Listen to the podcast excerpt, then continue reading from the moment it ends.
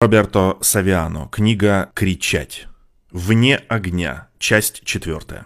На протяжении многих лет я наблюдал три стадии, через которые проходит этот тип осуждения. И теперь они мне ясны. Первый уровень – частный. Его цель – сбить ваш домашний баланс. Каждый из нас связан привязанностями, сетью, маленькой или большой, которые мы пытаемся объединить части нашей жизни. Разорвать эти узы – все равно, что снять спасательный жилет с человека, плавающего в открытом море. И это очень просто.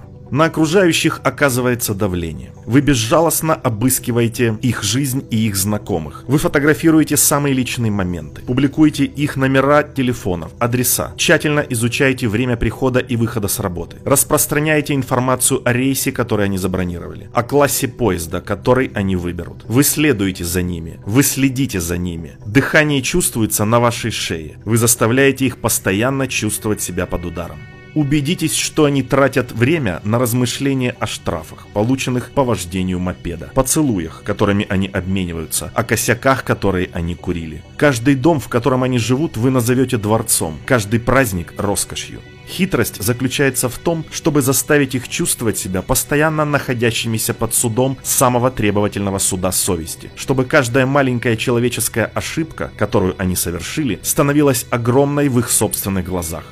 В этот момент будьте настороже, потому что каждая женщина, с которой вы встречаетесь, будет выдаваться за вашу любовницу, а каждый мужчина, с которым вы пожмете руку, будет изображен как преступник. Все будет запятнано подозрениями, все будет представлено в худшем свете, все будет непоправимо грязно. Тогда атмосфера дома станет напряженной паста пережарится на плите. Уплотнения в ванной взорвутся. И так как вы не сможете вызвать сантехника, потому что он тоже может быть врагом, вы сможете изобрести, что вы живете в роскошном доме, что вы были в постели с двумя людьми, что вы ударили кошку. Тогда кран в ванной снесете молотком. В этот момент все, кто будет рядом с вами, соберутся и уйдут. Никто не хочет жить под домашним арестом, не совершив никаких преступлений. Второй уровень экономический. Они обрушивают на вас штрафы, блокируют ваши текущие счета, проводят судебные процессы, которые не будут иметь результата в зале суда. Поэтому, чтобы заставить вас танцевать, они будут пытаться намекнуть, что вы уклоняетесь от налогов, чтобы держать вас под давлением.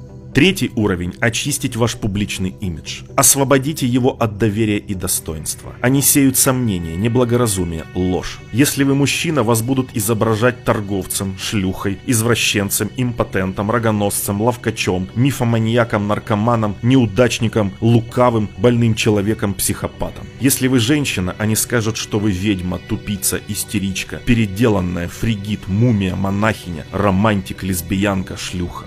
Каждое ваше несовершенство, каждая ваша хрупкость, каждое ваше маленькое противоречие будет преувеличено, искажено и передано в прессу и на сайты, специализирующиеся на сплетнях и мусоре.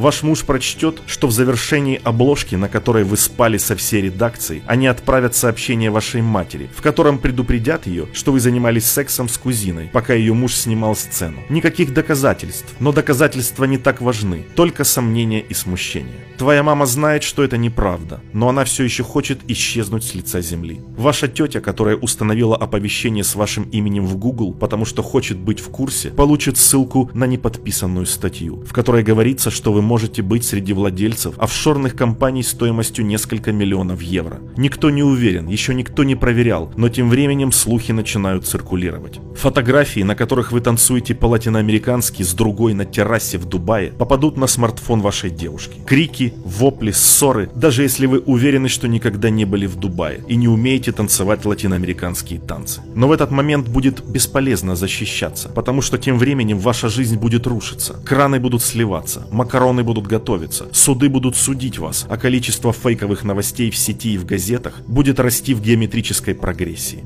Даже отрицать их все больше не стоит. Мало что нужно, чтобы разорвать вашу жизнь. И хотя приговор за преступление вы всегда можете отбыть, а затем вернуться на свободу, когда на вас сошьют деформирующую маску, с этой маской вы будете вынуждены противостоять себе до конца своей жизни. Он также будет преследовать вас, когда другие о нем забудут, потому что вы будете тем, кто подумает, что когда-то смотрит на вас, разговаривает с вами. Это будет у них перед глазами. Так что ничто иное, как то, что вы делаете, не будет естественным. Все будет происходить всегда и только в отношении этой маски. Но дело не только в этом. Факт заключается также в том, что наш мозг имеет право быть забытым, потому что если он не устраняет часть того, что уже произошло, новое не может прийти.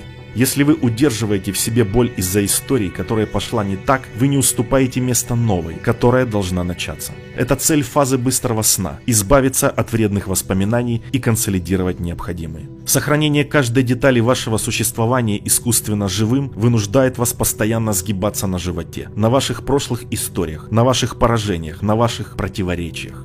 Делегитимация, клевета, сплетни, городские легенды стали гораздо более разрушительными с появлениями интернета и его способности связывать миллионы людей. Дело не в том, что мир, в котором вы живете сегодня, хуже, чем тот, в котором я жил в вашем возрасте. Но чтение сегодня усложняется скоростью цифровой коммуникации, ранее невообразимой. Это потребует от вас двойной бдительности и бесконечно превосходной способности ориентироваться в фейковых новостях. Каждая новость, распространяемая в сети, принимает такие пропорции, которых в реальном мире никогда не могло быть из-за банальной нехватки места.